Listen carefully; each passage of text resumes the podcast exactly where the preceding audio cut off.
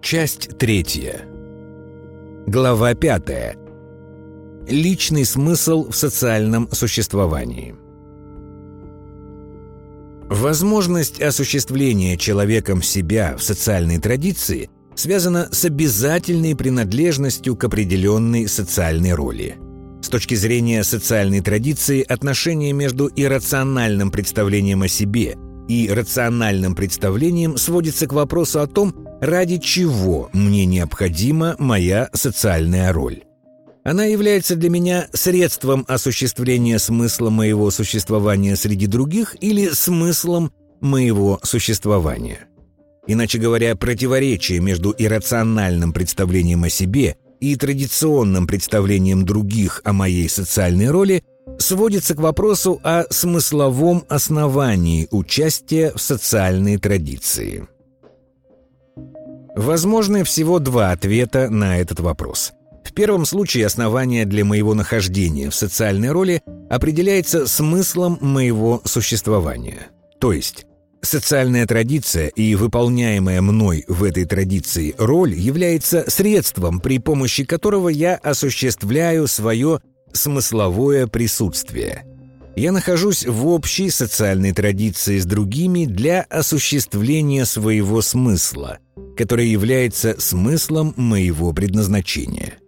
Например, предназначение хирурга может быть осуществлено лишь в рамках хирургического отделения и сопряжено с участием социальной традиции медицинских лечебных заведений. В этом случае ограничения, связанные с его социальной ролью, носит характер технических затруднений. Мне нужна не социальная роль сама по себе, а возможность осуществления себя с ее помощью. Но осуществление своего предназначения связано с глубоко личными переживаниями, поэтому основание собственного участия в социальной традиции в этом случае можно назвать личным смысловым основанием. Личное смысловое основание для участия в социальной традиции связано с иррациональными представлениями человека о собственном существовании. Поэтому наряду с переживанием рациональных представлений, связанных с участием социальной традиции, для человека существуют и переживания глубоко личные и иррациональные. Когда есть «зачем», можно вынести любое «как». Личное основание социального участия позволяет относиться к социальным и отношенческим переживаниям как к служебным. Это не означает, что личное основание для участия в социальной традиции избавляет человека от вынужденных переживаний, связанных с его социальной ролью. Но в отношении этих переживаний у человека повышается иммунитет. Личное смысловое основание позволяет человеку почти оставаться собой – исполняя свою роль в совместной с другими социальной традиции. Эта роль становится средством осуществления своего предназначения. Во втором случае основанием для участия в социальной традиции является представление человека о безусловной ценности его социальной роли. В этом случае социальная роль становится смыслом личного существования человека. Например, человек хочет быть начальником, и возможность осуществления начальственной социальной роли придает смысл его существованию. Иначе говоря, личный смысл человеку придает не его иррациональное представление о себе, а его рациональное представление о социальной роли, которую он выполняет в социальной традиции. В этом случае смысловое основание личного участия в традиции можно назвать ролевым или социальным смысловым основанием. При социальном смысловом основании иррациональное представление о своем существовании замещается представлениями человека о рационально возможном в данной социальной традиции. Когда смыслом собственного существования становится социальная роль, переживания личного осуществления вытесняются переживаниями отношений с другими людьми и переживаниями своего соответствия социальной роли. В этом случае – Смысл существования человека определяется не иррациональным представлением о будущем, а рациональным пониманием возможного лучшего в данной социальной роли и в данной социальной традиции. Рациональное представление о лучшем будущем связано с пониманием достижений, которые в данной социальной традиции понимаются всеми как правильные и желанные.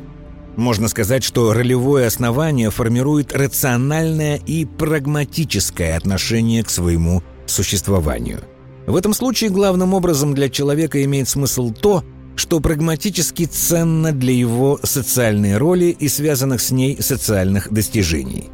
Осуществление себя выглядит не как стремление быть собой, а как стремление быть тем, кем можно и полезно быть в рамках общепринятых представлений, ограниченных данной социальной традицией.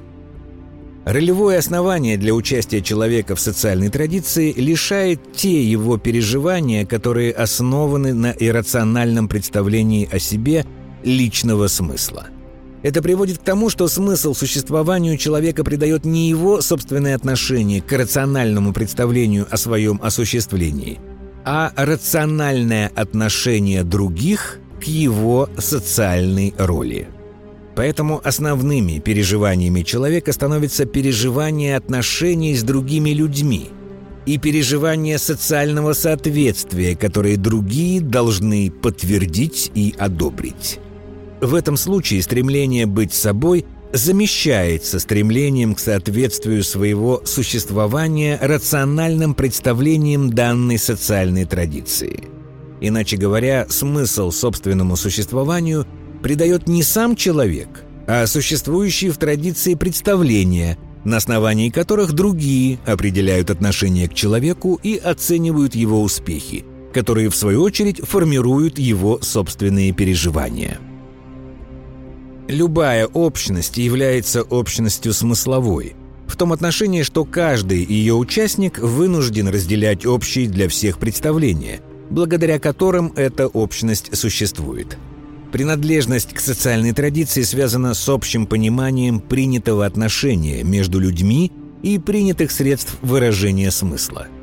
Можно сказать, что принадлежность к социальной традиции человека тождественна тому, что часть представлений и переживаний человека переходит в общественное пользование – все, о чем думает человек в этой области мышления, представляется ему обязательно одинаковым для всех тех, с кем он находится в общей социальной традиции. Иначе говоря, то, что я понимаю в части моего мышления, принадлежащего области общественного пользования, будет точно так же пониматься и будет вызывать точно такие же переживания у любого участника общей со мной социальной традиции. Например, в российской традиции четное количество цветов в букете считается уместным только для траурных церемоний. Поэтому, если я собираюсь в гости и вдруг обнаруживаю, что роз в моем букете не пять, например, как я считал, а шесть, то для меня это означает такую же неожиданную неприятность, как и для тех, кому этот букет предназначался. Мышление в общепринятых социальных представлениях – это мышление на территории, выделенной для общего пользования. Поэтому то, что я понимаю для себя или про других людей в этой области мышления, одинаково для всех, с кем я нахожусь в общей социальной традиции. Иначе говоря, все, что находится на общей территории социальных представлений, для всех и для меня в том числе имеет одинаковый и общий со всеми смысл – Пространство представлений человека можно разделить на две области. К первой области можно отнести одинаковые и обязательные для всех и для меня в том числе представления, связанные с моей социальной принадлежностью. Представления, принадлежащие этой области, можно назвать представлениями социальными. А ко второй части относятся представления о себе, которые не носят для меня социально обязательный характер – Представление этой части моего мышления и сознания можно назвать личными представлениями.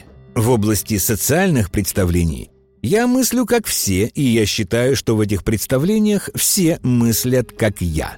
А в области личных представлений мое мышление свободно от социальных и обязательно одинаковых с другими представлений и переживаний. Независимо от того, какое основание существует у человека для участия в социальной традиции, Его представления существуют и в области обязательного, общего, социального, и в области личного и свободного представления о себе. Если основание для участия в социальной традиции личное, то основным объектом внимания человека являются переживания личных и социально необязательных представлений. Если же участие в социальной традиции ролевое, то основное внимание связано с представлениями о социально общем и одинаковом в данной социальной традиции. Разница между личным и ролевым основанием для участия в совместности сводится к вопросу о том, какие представления о себе мне мешают в осуществлении моего выбора. Если остается только личное основание, то можно сказать, что мне мешают рациональные представления о социально обязательном и одинаковом для всех. А если остается лишь ролевое основание, мне мешают личные и рациональные представления о смысле моего собственного существования. При этом очевидно, что предельное развитие одного из оснований при отсутствии другого приводит к комичным и абсурдным результатам.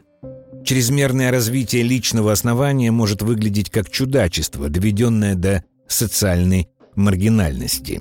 Гипертрофия ролевого основания для участия в социальной традиции превращает человека полностью в совокупность общественных отношений со всеми вытекающими последствиями.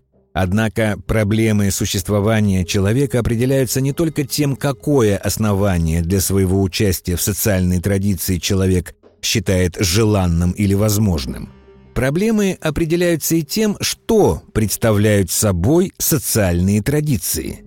Иначе говоря, проблема социального существования определяется и тем, что собой представляет социальная традиция, и тем, насколько велика та часть личной территории, которую эта традиция требует для выделения в общественное пользование.